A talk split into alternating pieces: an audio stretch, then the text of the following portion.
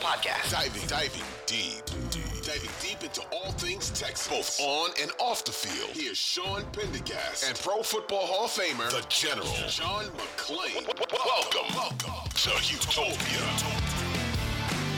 couple bits of news, and the first one we'll just lead in with this one. This is just sad news uh, off the top. Ryan Mallett, the former Texans quarterback with the team in 2014 and 2015, started a handful of games.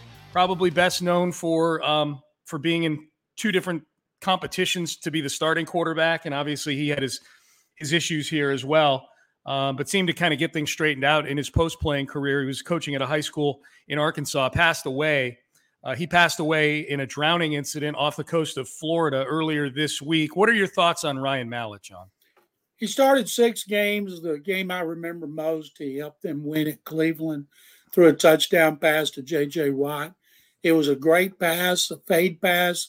White was covered, and he made a tremendous play. Alfred Blue, the running back, had the best game of his career, and they beat the Browns in Cleveland.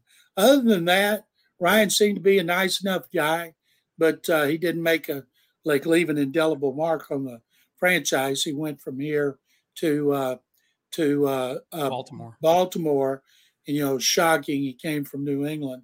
They never took another place player from New England, and uh, he had a couple of moments, but that was it. Feel terrible for his family, his friends. Thirty-five years old, such a tragedy. No details have come out about if he was swimming, if he got caught in an undertow, if he's trying to save anybody.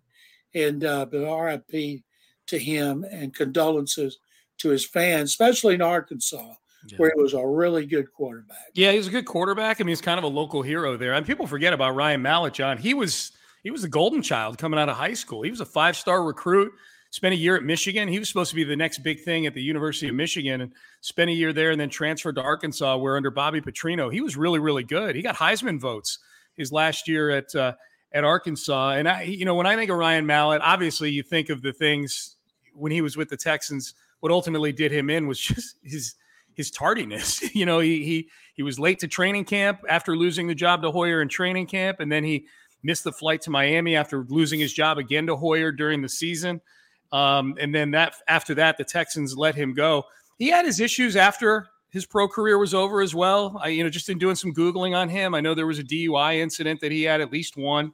Um, but it seems like he had kind of straightened things out. He was a head coach of a high school there just outside of Pine Bluff in Arkansas, and the school seemed to be really fond of him. And and I would say, you know, the the uh, the teammates that I saw tweeting about him all seemed to like Ryan Mallett. So you're right. It's just it's a sad story. It's a good warning too. Is in this in this period of the calendar where there's a lot of people going to beaches and things like that. If a six foot seven guy who used to play in the NFL can get pulled under by the by the riptide, if that's indeed what it was, man, you got to be careful out there. We're not meant to be in the ocean. We're meant to be near the ocean, not in the ocean. We're meant to be in a swimming pool. Yeah. Yes. Yeah. We need water, but just not. Uh, let nature do its thing down there in the ocean. So yes, R.I.P. to uh, to former Texan quarterback Ryan Mallett.